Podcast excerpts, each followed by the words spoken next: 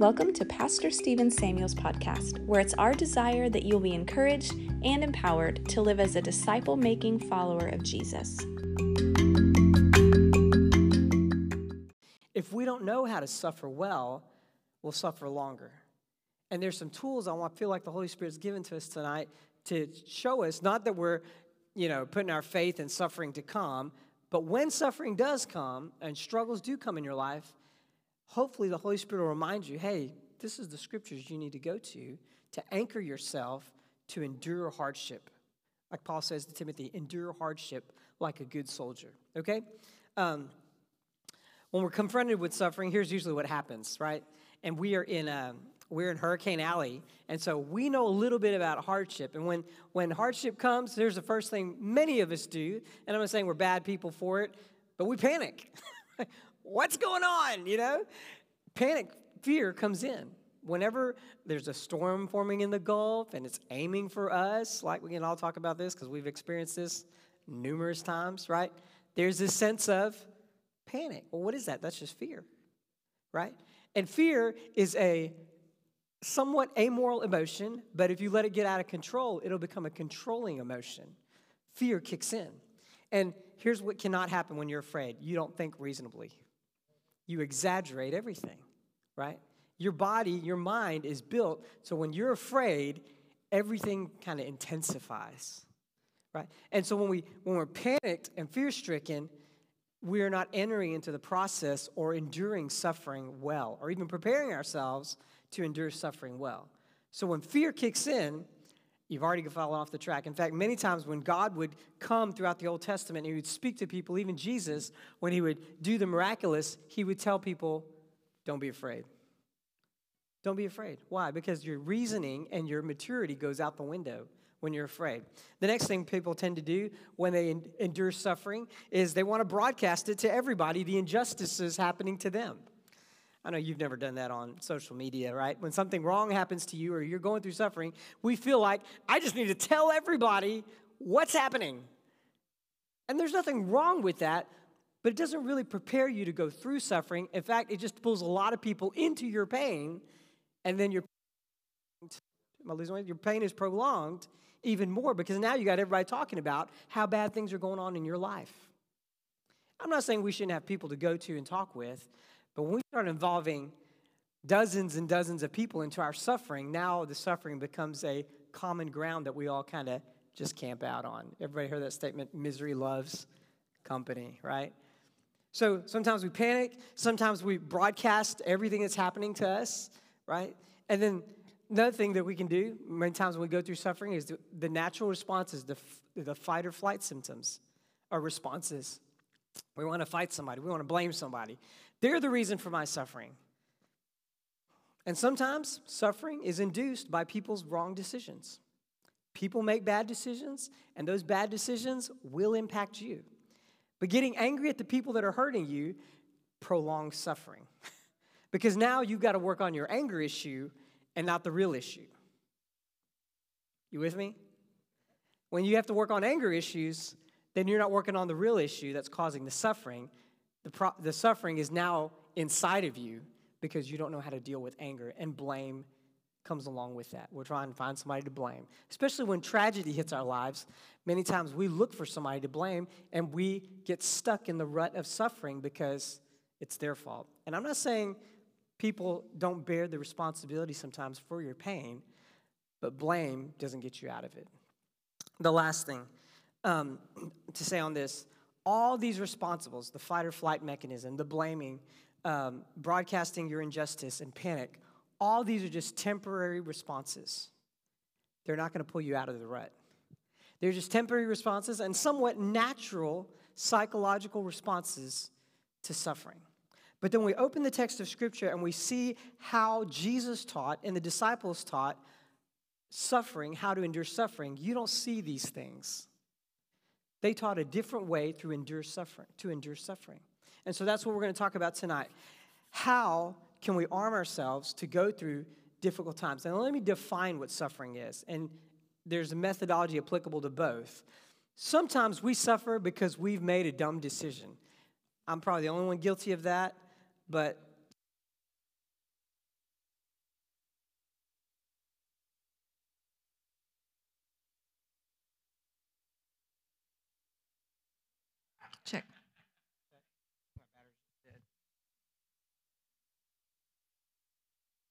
you, babe.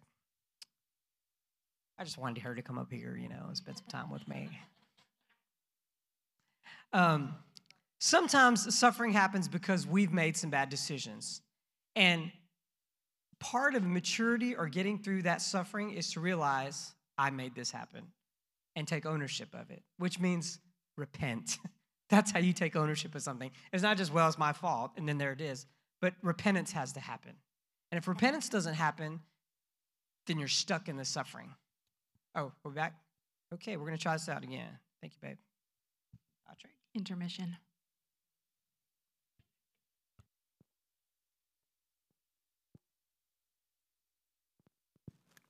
Okay.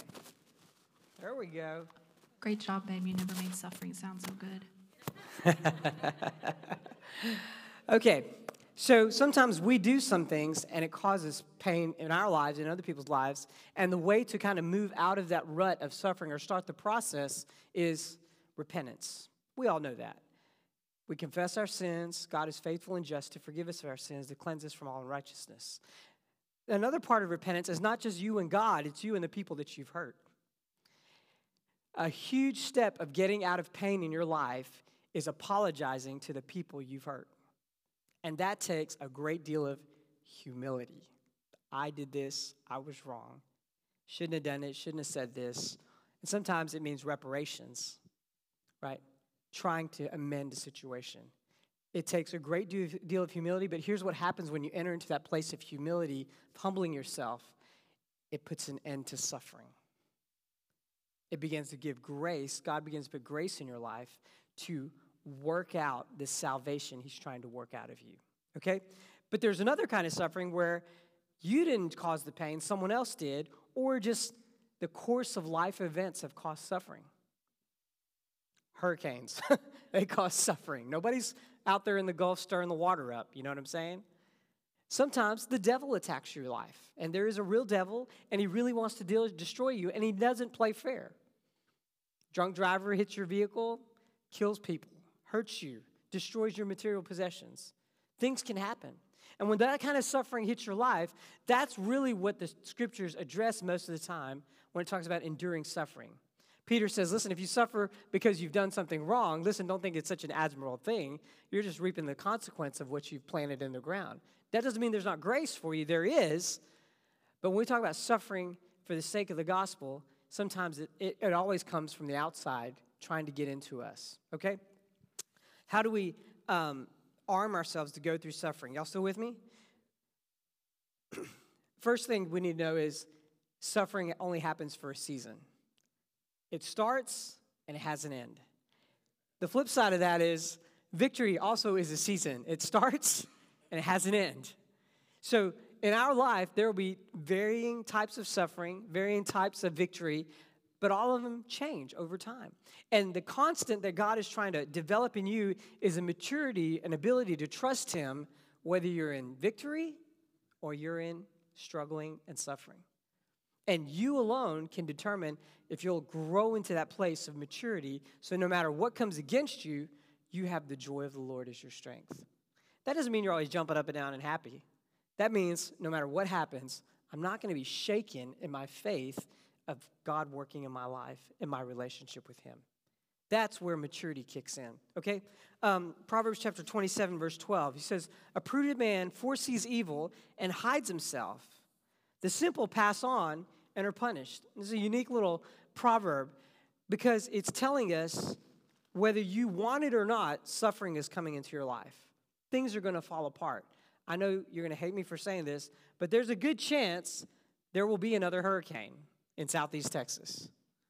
A prudent man sees trouble coming and makes preparation. The simple go on and they're punished.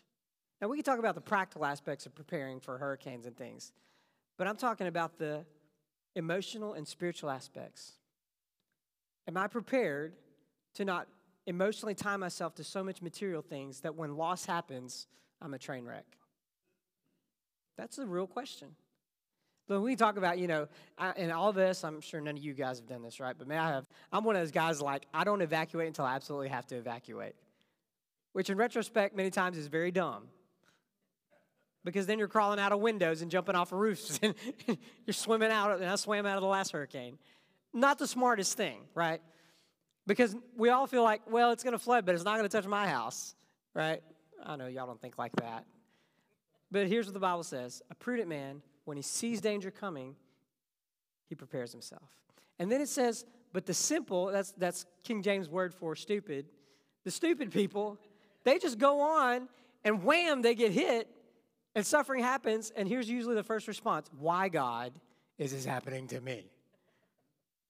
Well, if you're not prepared for it, as the scriptures give you counsel to be prepared, we can't blame God. Right? We can't go to God and say, Well, God, you made all this bad stuff happen. Listen, God gives us warning. You're in a world that's broke, and when suffering is about to hit your life, He'll give you warnings, prophetic words sometimes, uh, the counsel of the, God, his, the scriptures that speak to you and say, Hey, get, get your life in order, get things prepared. And if you're wise, you'll start preparing, not in fear, but in wisdom. Right? Okay. On three, there's three different times Jesus gives his disciples the admonition that the evil days are coming and they must endure to the end. Enduring evil doesn't simply mean you must be miserable, rather, it is a maturity to maintain joy in times of difficulty. So when we talk about, and Jesus telling his disciples, listen, things are going to get bad, he says that to them. He says, when I'm going, then things are going to get bad. They're going to, he doesn't say, you know, you're going to have a few friends unfriend you, unfriend you on Facebook, you're going to, you know, get blocked from a Twitter account. He says, no, they are going to kill you, and you need to be ready. I mean, this was not the recruit disciple speech that he gave, you know. They're going to kill you. And so I want to look at these three passages with you. With you. Go with me to, um, excuse me, go with me to Matthew chapter 10, verse 22. And this is when Jesus first sends out his 12 disciples to go proclaim the kingdom of God is coming. Matthew chapter 10, verse 22. And it's the, the phrase where we get the sheep among wolves.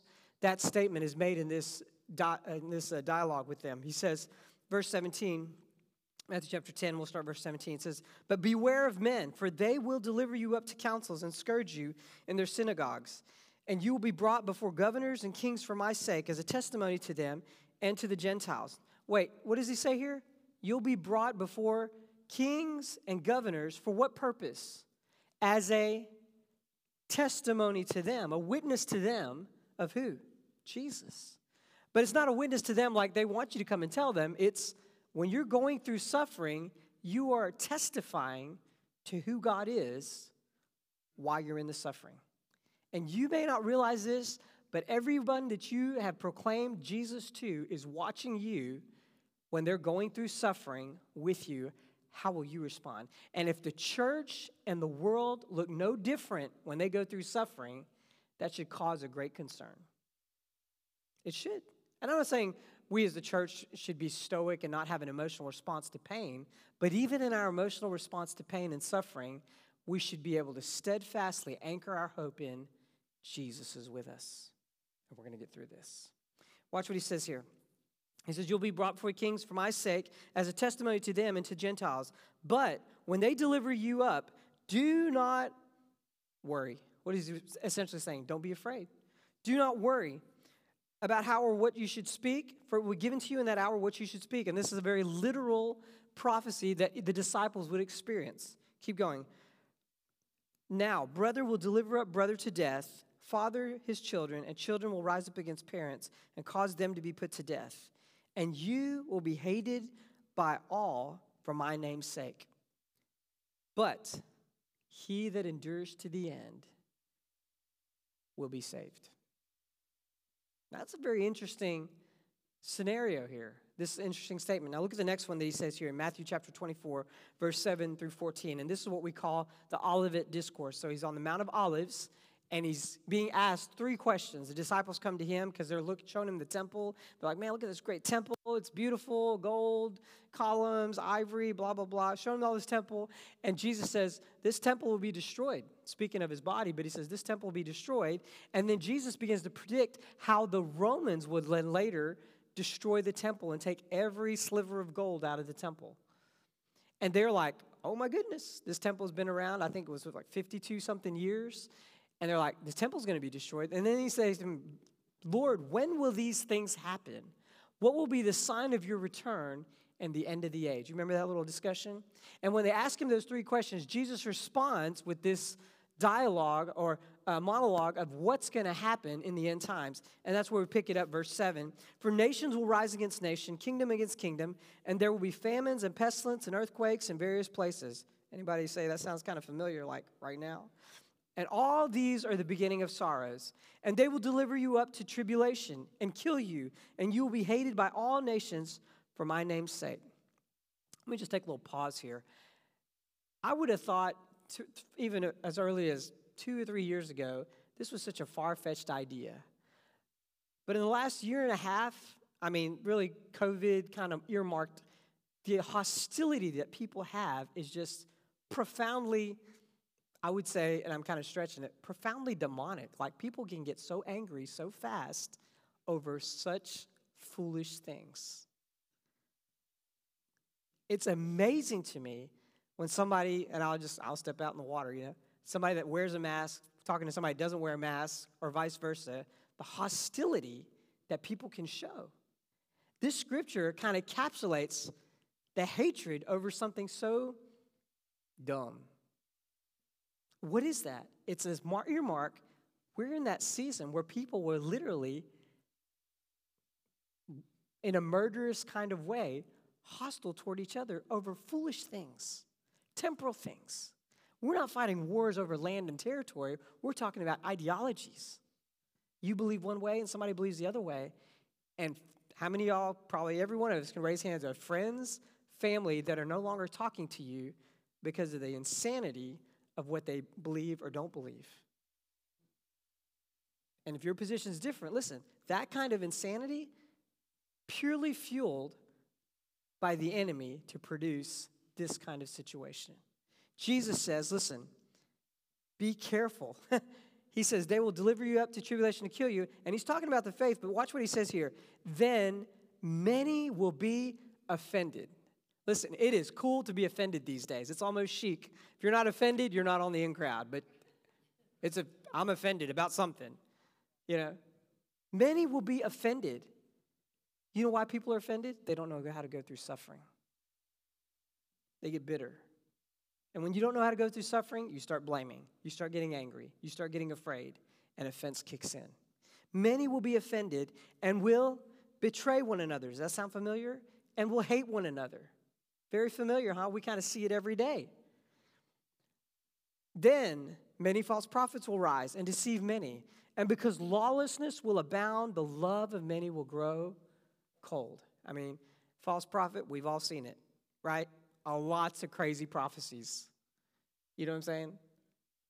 We're seeing this play out. Now, watch what Jesus says this. It's not like, oh, this is going to get horrible, that's the end. He says, because lawlessness will abound, lawlessness will abound, the love of many will grow cold. But he who endures to the end shall be saved.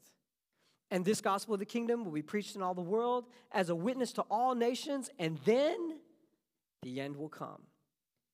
Let me tell you something. The little promise he tags in the end of this is He that endures to the end will be saved. One more passage here, Mark chapter 13, verses 9 to 13. Jesus says, Watch for yourselves, for they will deliver you. It's the Olivet Discourse again, I believe.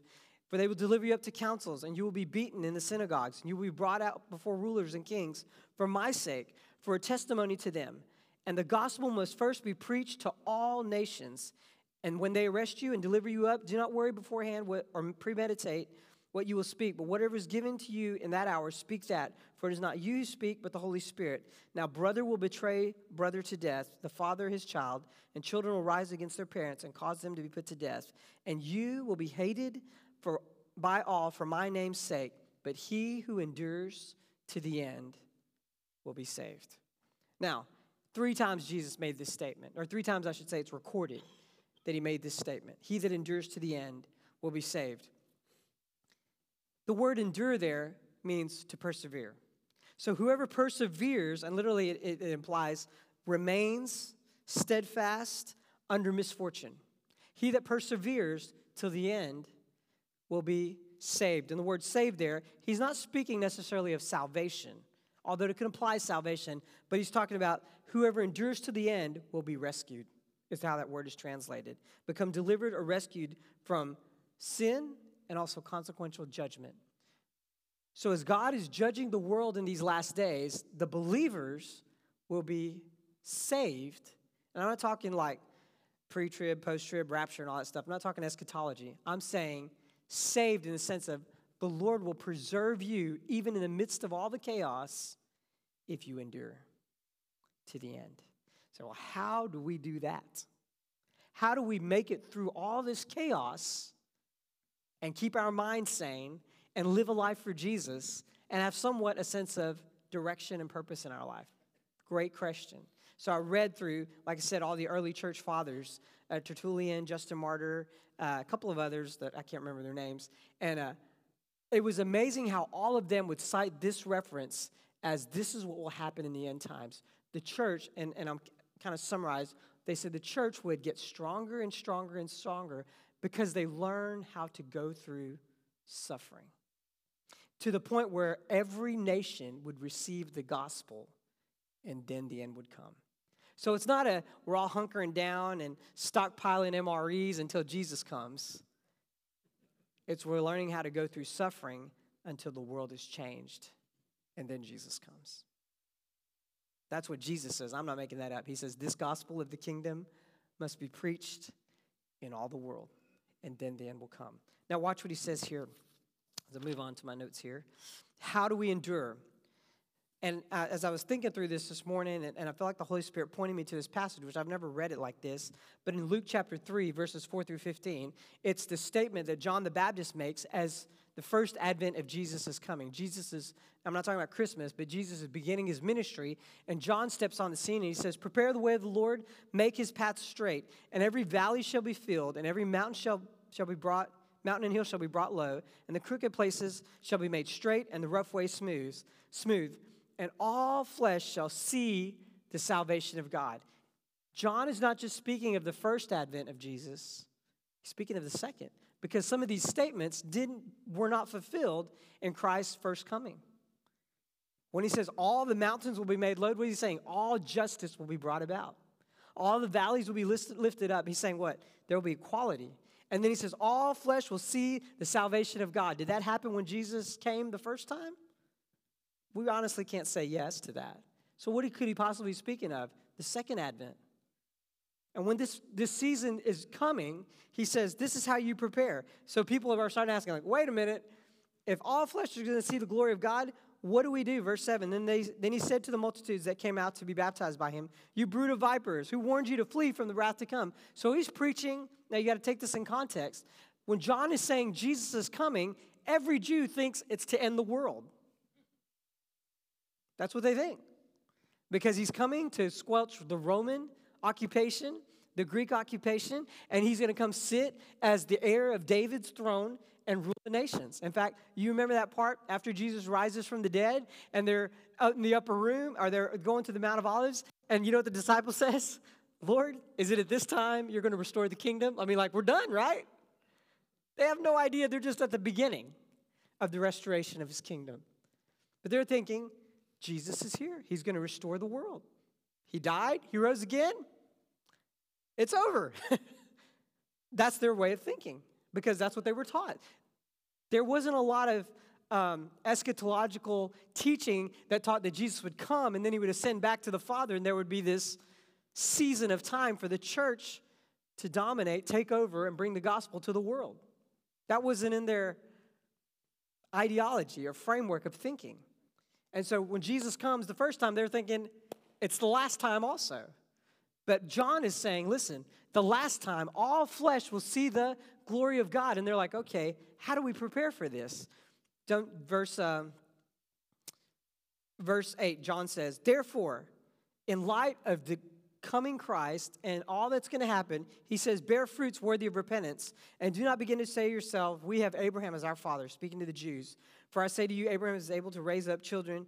Uh, I'm sorry, but God is able to raise up children to Abraham from these stones. Even now, and he's talking about the judgment of God that's coming on the earth when Christ returns. He says, Even now, the axe is laid to the root of the trees. Therefore, even the tree which does not bear good fruit is cut down and thrown into the fire. So, and this is the part I want to get to, the people asked him, saying, What shall we do?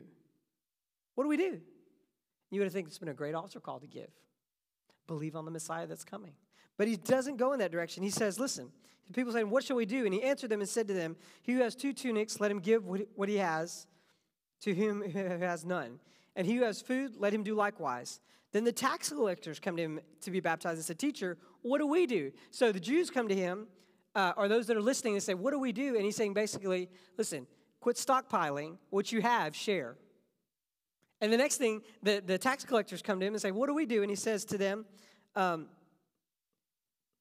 The tax collectors also came to be baptized and said to him, Teacher, what shall we do? And he said to them, Collect no more than what is appointed for you.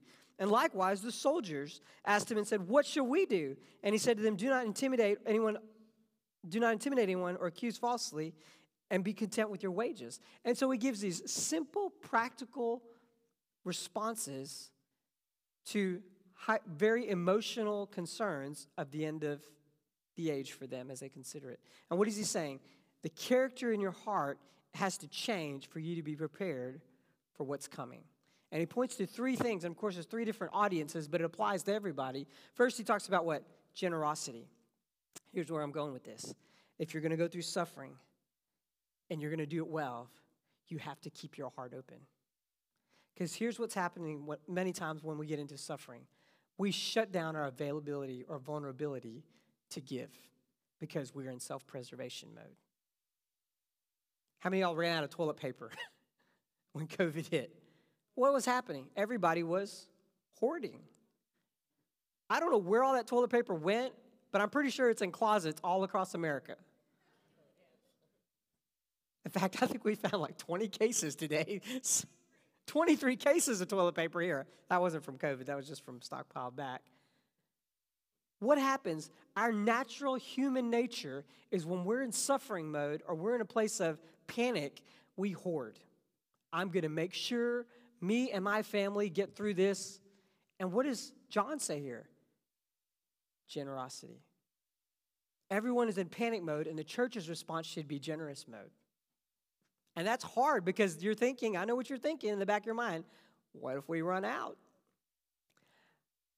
My God will supply all my needs according to his riches and glory by Christ Jesus. You either believe that or you don't. I remember when I was a kid, my mom used to tell me stories of a missionary named Sadhu, Sadhu Sundar Singh. And I'll, I'll, if I tell the story, I'll start crying. But there's many miracles that he did when he was uh, a missionary. He's a pioneer missionary in South India, actually throughout most of India. And he was so poor because he was an outcast of outcasts. He couldn't get a job. He's preaching the gospel. And he would go hungry for days. And of course, him and his wife and his he had a child at the time, um, they learned the practice of believing God for food, not just for them, but for the whole street they lived on. And so Singh would go into his house, they would start a fire with the little wood that they had, put a pot on the fire, put water in it, and pray. And rice would appear. And they'd boil the rice and they'd feed the street. I mean, numerous times. Listen, he learned to be generous in the midst of suffering. You know what generosity does? It takes the focus off of my problem and puts it on helping others. You think, well, Stephen, I don't have the resources. I'm not a millionaire. I can't. It doesn't say if you're a millionaire. This was the average Joe. If you have two coats, give one. He didn't say if you have 20, give one. If you have two, give one. This, this crazy idea that swept through the church back in the Left Behind series days, people started stockpiling all kinds of stuff like it's the end of the world and we're going to hunker down and live like our eternal life is going to be here on earth. It's not. John says, listen, if you have two of something, learn how to be generous, give.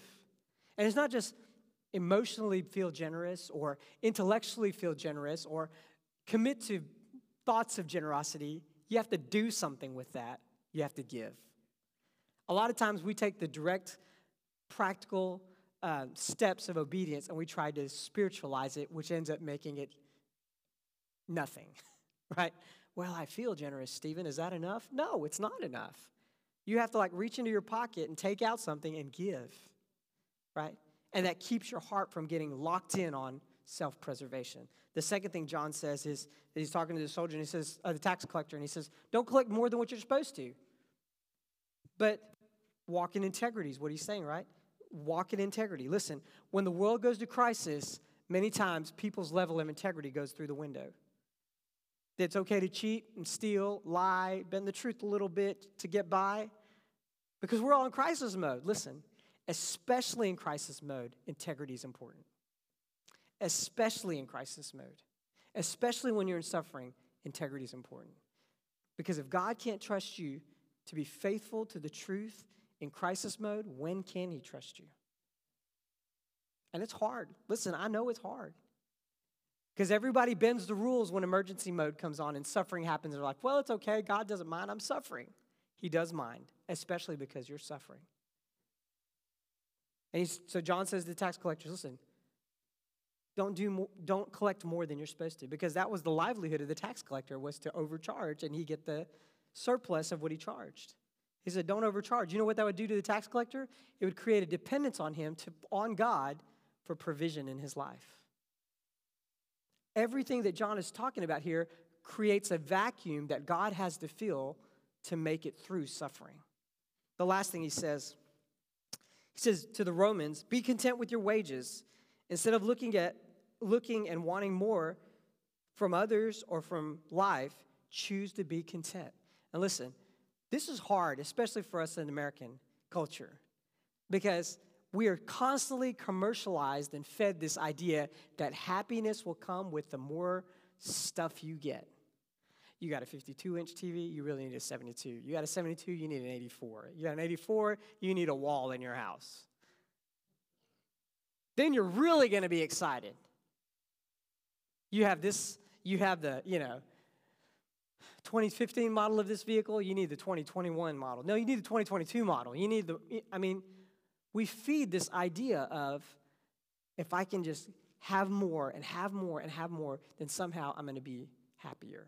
And listen, the Bible says it like this Godliness with contentment is great gain. There's a place where suffering is minimized when you say, I have enough. I'm not going to kill myself to get more. I was talking to a buddy of mine the other day, and uh, he works at a refinery job, and man, just working his brains out. And all you refinery workers, you know. They'll, they'll work you as hard as you want to be worked. And the struggle is, man, I could just push a little bit more, make a little bit more money, a little bit more, and then before you know it, years of your life are gone, and years, no amount of money that's coming back to restore that. Here's what I'm saying contentment minimizes the potential for suffering in the future. When you say, it's enough, I don't need any more money. I don't need a bigger house. I don't need a bigger car. I'm just going to be thankful for what I have. You know, a great way to build contentment in your life is to thank God regularly for what you have. So he says, Stephen, if I had all the stuff you'd have, I'd be thankful. Listen, I was thankful before I had it. And I'll be thankful when I lose it, if I lose it. And I can tell you that because we've lost it all before and been thankful through the process. I'm telling you, it's a choice you make. David Platt, in his book Radical, he talks about the line. I think it's toward the end of the chap, end of the book. But he says everyone should have a line. I only need this much money to live, and then after that, I don't need any more. And if you don't know what that number is or where that line is, contentment's going to be hard to get to. I only need so much material things to be happy. And really, happiness doesn't come from that. I only need so much to live. And contentment comes from a choice. I'm following Jesus. You know what the, the most fulfilling feeling is? No matter what you have or don't have, you have the sense of, I'm going to make it. God's going to take care of me. Whether I have everything or I have nothing. When, our, when Hurricane Harvey, and I don't want to beat this one too much, but when Hurricane Harvey hit, you know, we lost everything eight and a half feet of water in our house. We lost everything except what was in our little guest bedroom upstairs. We had a few photos, and Jen had some stuff there. And, uh, but we lost everything. The kids lost all their clothes, all their toys, and of course, we're not talking just water. We're talking like sewage water run through your house and snakes and all that wonderful stuff. So we lost everything. And so I was, came back to the area first, and me and and uh, really a lot of the Chi Alpha students, friends and family, all came, mostly friends, came and gathered around us, and we gutted our house. I mean, we gutted everything like 10 feet or whatever it was, how high we had to go, just gutted everything. And of course, it was very heartbreaking, as many of you guys know and have experienced. And so, as we're gutting everything out of the house, I mean, in our front yard is all the toys and all the stuff. I mean, just you couldn't touch it because the, the concern was just the toxicity of all that putrid water infesting everything. Cleaning it wasn't even going to do justice to be preserved. And so, by the grace of God, Jen, by just the wisdom that the Lord gave her, when, they, when the kids came back and they saw the piles and piles of all their stuff in the front yard to be picked up by the dump truck, you know, of course, they had a meltdown and they cried, and which you need to grieve. When you go through suffering, there's a place of grief. But then the Lord began to restore things. And so we'd get things like towels and so we would be thankful. We still have a lot of those same towels, those big blue towels. We got bags and bags of just towels. And we would teach the kids, hey, we're going to thank the Lord for this. Thank you, Lord, for these towels. Then we got started getting clothes for the kids. I mean, because they just left with a few outfits. Thank you, Lord, for these clothes. Thank you, Lord, for just simple things. And, and as we were thankful, and she was teaching them how to say thanks, and at the end of the week or the end of the day, we'd sit around, she'd sit around with the kids, and just, they would just talk about, thank the Lord for this. Thank the Lord for providing this. And so at the end of that year, I think Jen was talking to them, and she said, What was your favorite thing this year? You know what they all said? Hurricane Harvey was awesome. And we were like, Oh my God, what have we done to these kids?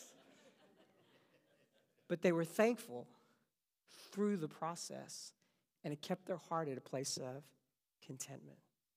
They were thankful for the hotels that we were able to stay at. They didn't know all the financial stuff behind it. We barely knew the financial stuff behind it. But just chose in our heart, I'm going to be thankful. Even to this day, I've caught myself the other day walking through my house. Lord, thank you for a closet full of clothes. There was a time, a few years ago, I had no clothes. Thank you, Lord. And here's what gratitude does it keeps you in tune with what reality is.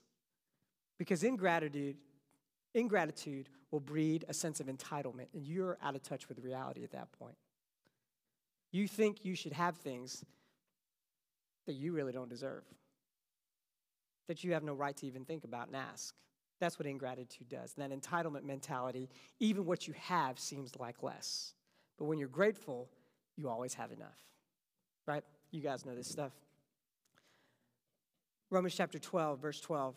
Paul is writing to the Romans, and he's giving them tools because he's writing to a church that's persecuted, how to get through suffering. Y'all still with me? He says in Romans 12, verse 12, be kindly affectionate one to another with brotherly love. This is not a fake sincerity, this is a genuine choice to like people. When you're going through suffering, there's a part of you that just wants to shut off vulnerability and relationships. Because I'm suffering, everybody should be pouring into my life. And I'm not saying there's not a time for people to minister to you, there is, but you have to make the choice I'm going to give and rely on the grace of God to give me the ability to pour out even when I'm hurting. He says, Be kindly affectionate one to another with brotherly love, in honor, giving preference to one another, not lagging in diligence fervent in spirit, serving the Lord, rejoicing in patient, rejoicing in hope, patient, and that word there literally means enduring in tribulation, continuing steadfastly in prayer. That's kind of the how. How do you get all that power to do this? Continuing steadfastly in prayer. Say, Stephen, how do you get all this stuff out of your heart? How do you get the complaint out? Prayer. Me and God, we talk about it. We talk about it. And I don't mean it always is nice, you know, very diplomatic conversation. There's frustrations. I mean, have you read the book of Psalms? There's a lot of frustrations David poured out of his heart to the Lord. But here's the thing when you pour it out and you give it to the Lord, he speaks back and he puts life back into perspective for you. And you realize, I can make it through this suffering. And he's going to give me these tools. He says, continuing steadfastly in prayer, distributing to the needs of the saints, given to hospitality. That's how we endure suffering. Let me see, I'm on my last page here.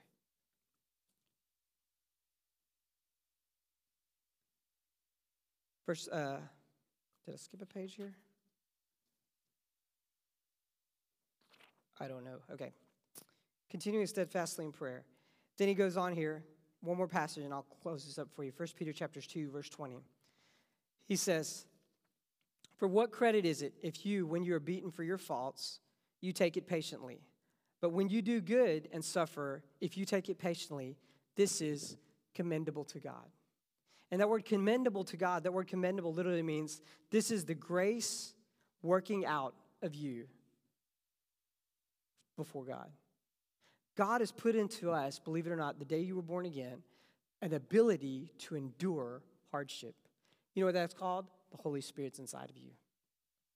When the Holy Spirit is present in you, inside of you is all of the ability to endure hardship. So, this, this uh, common um, phrase uh, that we kind of parrot I don't have what it takes to get through this. Yes, you do.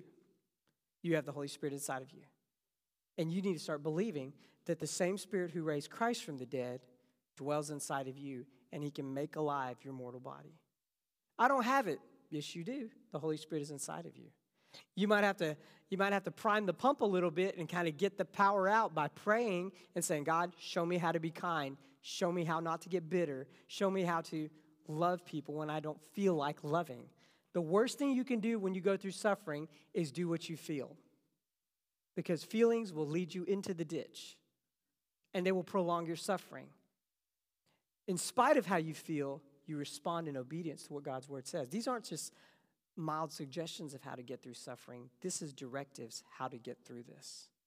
He says this What credit is it if, you, if, if you're suffering because of your faults and you take it patiently? But when you do good and suffer, if you take it patiently, it is commendable before God.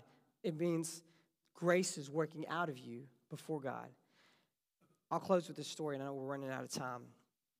I could tell you a lot of stories of suffering, as I'm sure many of you guys could tell me a lot of stories about suffering you've been in through your life. But here's what I know, and what, what helps me many times as I look into the future. And, and let's just be honest, as we all look down the years, it's kind of cloudy. Nobody can tell us for sure what's going to happen. I mean, we know it's somewhere Jesus is coming, but between now and then, we don't know. Could be great, could not be great. But there's a wonderful promise suffering's going to happen between now and then. So, how are we going to get through this process? Number one, you have to know suffering is coming. And then I would, I would encourage you to look at these principles that John the Baptist kind of laid out in his dialogue to the people who were watching him baptize and prepare them for Christ to come generosity, integrity, contentment. And those three principles generosity, integrity, contentment will set your heart in a place that no matter what happens, if you practice those elements in your life, being generous to people, even when they're not being generous to you, or worthy of your generosity, walking integrity when everybody else is cheating the system, being content when everyone else is building their pile of gold, you be happy with what God's blessed you with it will get you through prolonging suffering. It will keep you from it. I'll close with this story. I was, uh, this last time I went to Africa, um, I took my son with me, Benjamin, and we had a great time. We're out in the middle of the desert. You know, it's hot, very uh, rugged terrain out there. And we go out there, and physically, there's an element of suffering, you know, where you're just not at home. I mean, I don't know about you, I'm kind of a homebody. If I'm not at home, I'm suffering, period. You know what I'm saying? So there's a little bit of wear and tear on the body. And so the last day of the trip uh, that we're supposed to fly back to um, the U.S., we get a phone call early in the morning. Our missionary friend gets a phone call in the morning and says one of our pilots is sick, and of course, he, we're, we're, flying these little twin engine or, or, propeller planes, I should say, not twin engine, propeller planes. And so one of the pilots is sick, and so he can't make the journey. And so we figured out a way that halfway point between where we are and where we need to go, which the drive itself is nine hour drive in the Sahara heat. Just imagine how miserable it is in times 10. That's how bad it is, right? So it's about a nine hour drive if you're going on favorable conditions. And so the pilot says he'll meet us halfway if we can drive halfway, and then he'll fly back and forth twice to take our team to the airport to get us to our flight on time. So we're racing the clock. So we jump out of bed, we pack up everything. Ben's with me, he packs up his stuff. We jump in the vehicle. It's a small little uh, Land Rover SUV, and so we're jam packed in there with all our luggage behind us and inside. And uh, we're, we're trucking down the road, we're racing the clock. There's no speed limits out there, you just go as fast as you can go, you know. And so we're, we're race, rushing. And uh, as we get to close to, this, to the uh, airstrip where we're supposed to catch our little plane, there's a village between us and the airstrip, and it's the only road. There's not like any side roads or anything you go on that the truck would make it through. And so there's a village there. As we look ahead, there's a crowd of people. And uh, we slowly slow down. Obviously, you don't want to hit anybody, so you slow down a little bit. And there's this crowd of teenagers, and they are angry. I mean, like angry. They got sticks in their hands, they, their faces are painted, and it's a mob. Before we realize what's happening, the mob surrounds the vehicle, and they're starting to beat on the vehicle. As you can imagine, panic rose quickly. You're like, we're gonna die. And I'm not talking like 20, 30 teenagers, we're talking hundreds. So it's not like you can jump out of the vehicle and fight them off. They will kill you, you know? And so they're angry and they begin to start shaking the vehicle. We're in park, or we stopped completely, and they start shaking the vehicle. I'm looking at my son, I don't, and I'm thinking, okay, if I die, great, but my son, what's gonna happen? And I've got Curtis, former Army man, next to me on one side. And I've got uh, Anthony, my buddy, who's a pilot slash, you know, kind of a buff guy. And then my father in law's in the front seat. I'm like, what are we going to do? We got two of my family members in this vehicle. What's going to happen? And panic rises up inside of me. And then the car begins to shake. And man, these guys are like, and I didn't realize it at the moment. I was like, I thought I mean, I hope we lock the back door to this SUV. I don't remember locking it. It's like, Lord, because if they open it, they're coming in, you know? And so as the car is shaking, the missionary rolls down his window and starts talking to the crowd to try to calm them down to find out why they're so angry, right? They're not listening, so he puts it in reverse and we slowly start backing away from the crowd. Now the time is crunching. If we miss our plane, I mean, you're talking a 23 hour flight that would be delayed, which could get us stuck in Africa for a while. So he backs up, and as he backs up and we get back a good distance, the kids start chasing us. And so we just begin to start praying in the Spirit. And we had to tell our nerves, you need to settle down.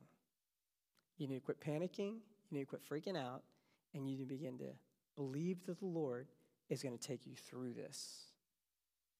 And so the missionary pulls back up to the crowd, and one of the kids, he probably was no more than like 13 year old kid, you know, thought he was ruling the day with his half broken baseball bat. Walks up to us, and the missionary's talk, talking to him very uh, vigorously and pleading, like, hey, we just need to get through. We're missionaries. We're here to help you, blah, blah, blah. And the kids weren't having it, just this rage on their face. They were angry at the world, you know. And uh, so we approached, and I think we did it twice. We kept approaching the crowd, and they wouldn't disperse. And so finally, as we pulled up, we began to pray, and the missionary rolled down his window, and, and he said something in Hausa, so I didn't know what he said. And they made a little window of opening before us, and he punched it. Of course, we don't want to kill anybody. We don't want to hit any kids. Punched it through, we made it through to the other side. We get to the airport just in time, get on the plane, and get out. Of course, we're all frazzled to bits. Nerves are shot. And in that moment, and the reason I tell you that, in that moment, I could sense the Holy Spirit come over us and say, You're going to make it through. Don't freak out. Don't prolong the suffering by panic and self preservation and how to get through this. Relax. Trust me. Do exactly what I say. I'm going to get you through this. I'm not saying it's always a glorious ending in our life. Many times, suffering for us is costly. But in the eternal scope, He's going to get you through. And here's what the incredible, somewhat non popular idea of what suffering does it makes you trust Jesus like you've never trusted Him before. James says it like this My brethren, count it all joy when you endure various trials, diverse trials, knowing this, that the testing of your faith will produce patience, endurance. And when patience has its perfect work, you will be complete and entire, lacking nothing.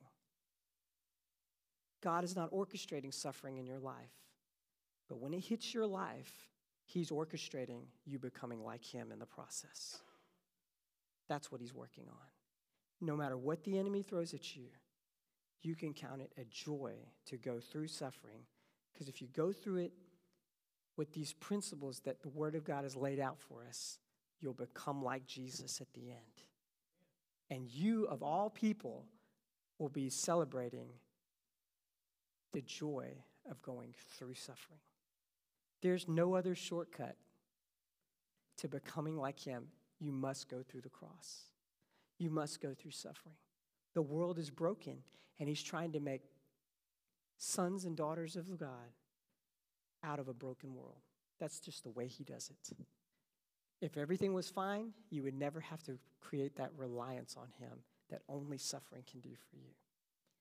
And tonight, as we wrap up, here's what I'm telling you. Some of you are in suffering mode already. You're in a ditch, you're in a rut, you're in a place, whether you did it, somebody else did it, you're in a place. And the word of the Lord that's coming to you today saying, hey, listen, you're going to get through this. If you will let your heart move into generosity, integrity, contentment. Let's bow our heads for just a moment.